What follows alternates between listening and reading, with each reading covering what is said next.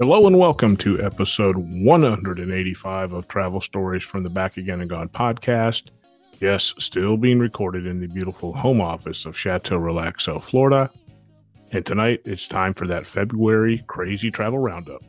Thanks for listening. Hello. If you are a new listener, welcome. If you are a returning listener, welcome back. Tonight's show notes were written while enjoying uh, a Lagunitas IPA coming in at a hefty 6.2 ABV. But since I'm recording this on Sunday morning and I'm not that much of a monster, I am partaking in a cool, crisp Diet Coke, 0.0% ABV.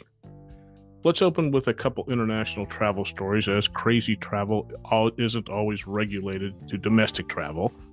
With all the years of traveling on planes, one thing that has never struck a chord with me was actually wanting to fly or pilot a plane. I just have no desire. I, I lack that sort of detail. I like to fiddle with things, and all the instruments in a cockpit would be a field day for me, and probably also certain death for myself and any passengers. This comes from Boing Boing, Dateline, Lancashire, England. During a particularly windy day, the pilot of a four person prop plane that's a mistake, requested that a flying instructor join him in the air just to be on the safe side. That's the attention to detail that I lack. I would have taken off without asking anybody for any assistance. Shortly after takeoff, the instructor's head tilted back. He closed his eyes, and the pilot thought the instructor was just quote unquote pretending to take a nap during the short flight. Uh, the prankster flight instructor. Well, the flight instructor wasn't just pretending to take a nap, he was taking a dirt nap. He was dead due to cardiac arrest. Thoughts to the flight instructor's family, but you have to feel for the actual pilot because unless he walks on the moon or something like that, he will always be remembered for this one incident. And I wonder if he's required to let everyone else in the cockpit know, yes, I'm that guy. Next up, some parenting news. I'm a parent, and when I first became a parent, I never received an official parenting manual. And like most everybody else, I had to figure stuff out. 30 plus years later, all the kids are still alive. This next story isn't actually a parenting hack, it's closer to the 1990 film Home Alone. From CNN, Dateline Brussels, a couple flying to Brussels from Tel Aviv checked into their flight but realized that their infant did not have a ticket. Two tickets, three humans, do a little bit of math. This couple had neglected to pay the 25 euro fee for lap babies flying without a paid seat. Adding to the predicament, the couple was running late, so what did they do? Glad you asked. The couple just left the baby in its car seat at the airport's check in desk and then sprinted off, making sure to catch their flight. And situations like this make me truly wonder how did both of them decide that this was an appropriate thing to do? Usually, at least one parent if they have a stupid idea, the other parent keeps them in check. Not in this case. But what's even crazier is get this once airport security tracked the couple down, they were reconnected or reunited with their child, and there was no further investigation. That was it. Well, possibly they abandoned the baby so they could go to the duty free shop. Time for our first thank you. Florida story man arrested after making a bomb threat at Orlando International Airport. The reason he was frustrated over airline baggage prices. Danny Curry and his wife were set to board a Spirit Airlines flight. Spirit Airlines, remember that, it's going to be important in a minute, from Orlando to Pensacola when Curry became frustrated over the airline's carry on baggage fees. Apparently, Curry wasn't aware that Spirit charges for everything. Want a cup of coffee? Two bucks. Soda? Three bucks. Beer, wine? Eight bucks some Pringles, maybe some Oreos. They start at $3. If you want to fly with your pet in the cabin, get this charges start at $110 per pet container each way. And of course, as we all know, Spirit charges you for the seat you select. This could be anywhere from 12 to 40 bucks. But when it comes to luggage, the carry on fee varies as to when you pay for it. So if you pay for the carry-on during the booking process, it's only 35 bucks. After booking but before checking in online, which means oh, I forgot this, it's 45 bucks. During check-in, you're still safe 45 bucks. At the airport before the gate, 55 bucks. and at the gate, $65. And this is how a $50 Spirit airline ticket, or probably on most of the discount airlines, ends up costing you as much as flying with one of the majors. Back to Curry, his frustration got to the point that, according to the arrest affidavit, he uttered this phrase to an airline employee I bet you everyone on that airplane is going to be playing there is a bomb on that aircraft.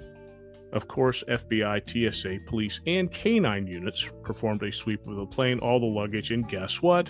No bomb was found. But back to the affidavit, according to it, Curry claimed that the, to the detectives that he actually said, What if there was a bomb in the plane? Regardless, he was promptly arrested and now faces charges of a false bomb report and we all know the Florida travel motto Florida, I'm on vacation, leave on probation. Time for our second thank you, Florida story. And this one starts with a question If you check a bag, what is the quickest way to baggage claim? Stairs? Nope. Elevator? Nope. Escalator? Not that. Give up. It's falling through the drop ceiling onto the baggage claim belt but before you go and try to figure out how a passenger pulled this off, it actually wasn't a passenger. It was a worker from the Tampa International Airport. And he made a wrong move and discovered that gravity is not just a good idea, it's the law. So let's set the stage a little bit for this next story. There are a lot of people that are freaked out, or as the CEO says, skeeved out by fingernail clippings or nail clippings of any sort. I am one of those that is not, nor do I have a fingernail fetish.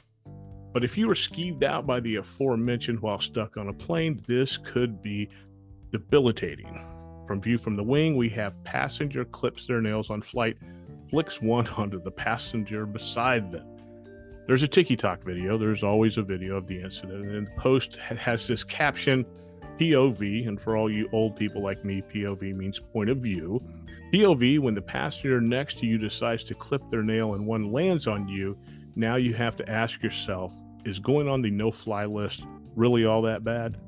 So the author Gary Leff asked, What would you do? And of course, the comments were filled with keyboard lawyers arguing over the legality of wrestling nail clippers away from somebody on an airplane, with some even going as far as to quote legal code for me, I would clandestinely pick up that nail fragment and then wait till the beverage service comes, and then I drop their nail in their beverage and say, You lost this.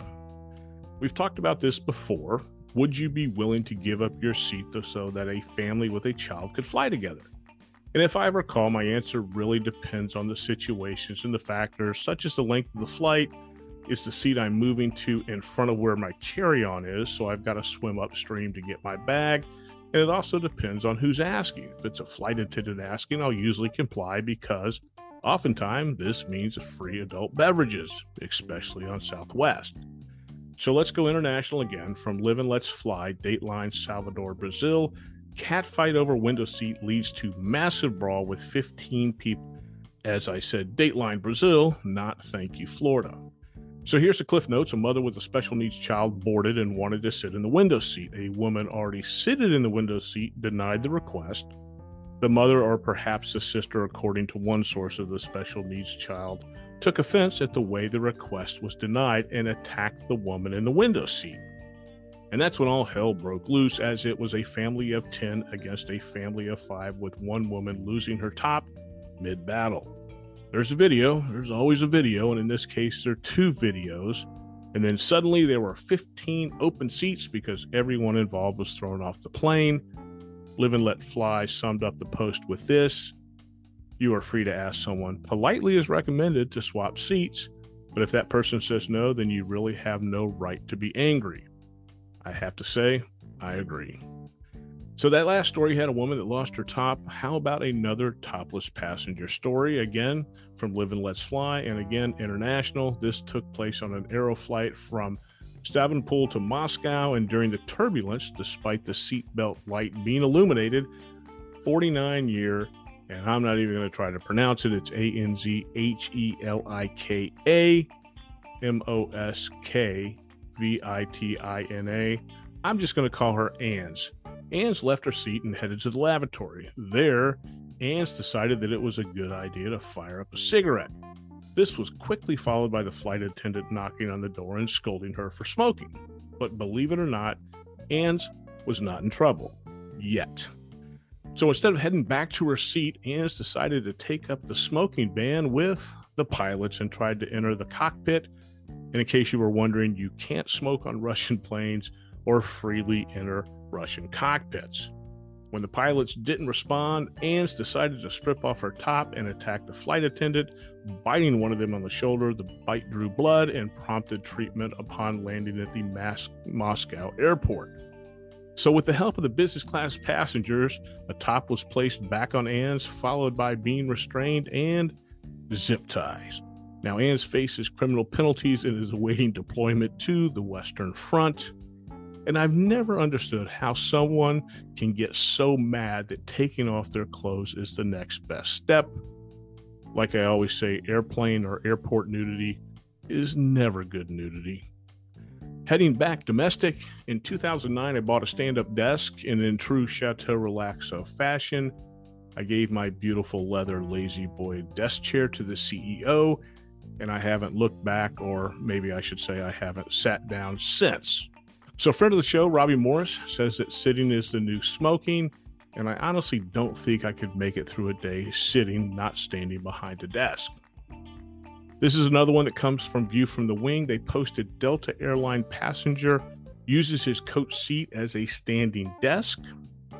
Author Gary Leff started the post with this a Delta Airlines economy passenger was spotted in flight on a four hour flight using his seat as a standing desk. He's resting his laptop on top of his seat back and facing backwards to work. And Gary summed it up with this is a power move. And down bad whose at symbol is new york douche underscore. So if you want to go on twitter that's at new york douche underscore took the picture and posted it to twitter. And twitter didn't disappoint with comments like this. If you have an apple computer to work i promise the work can wait wow brand new incredible insufferable guy just dropped a single word comment chad another one must be working at a startup and my favorite is he's that important but won't fly business. And my take, and let me preface it with this most flights I take are less than two hours, coupled with I have not been on a plane in six months, but I rarely do business work on planes. I might review a presentation or check some emails, but I'm not crushing a spreadsheet or sending out meeting invites. And I'm certainly not going to stand up and place my laptop on the back of the seat and work facing the back of the plane. So, yes, I agree with Gary. This is a power move. Finishing up with this, I am the last person to dispense relationship advice, but when it comes to this next story, I'm thinking the gentleman could have handled this a bit differently. So it's live and let's fly for the hat trick.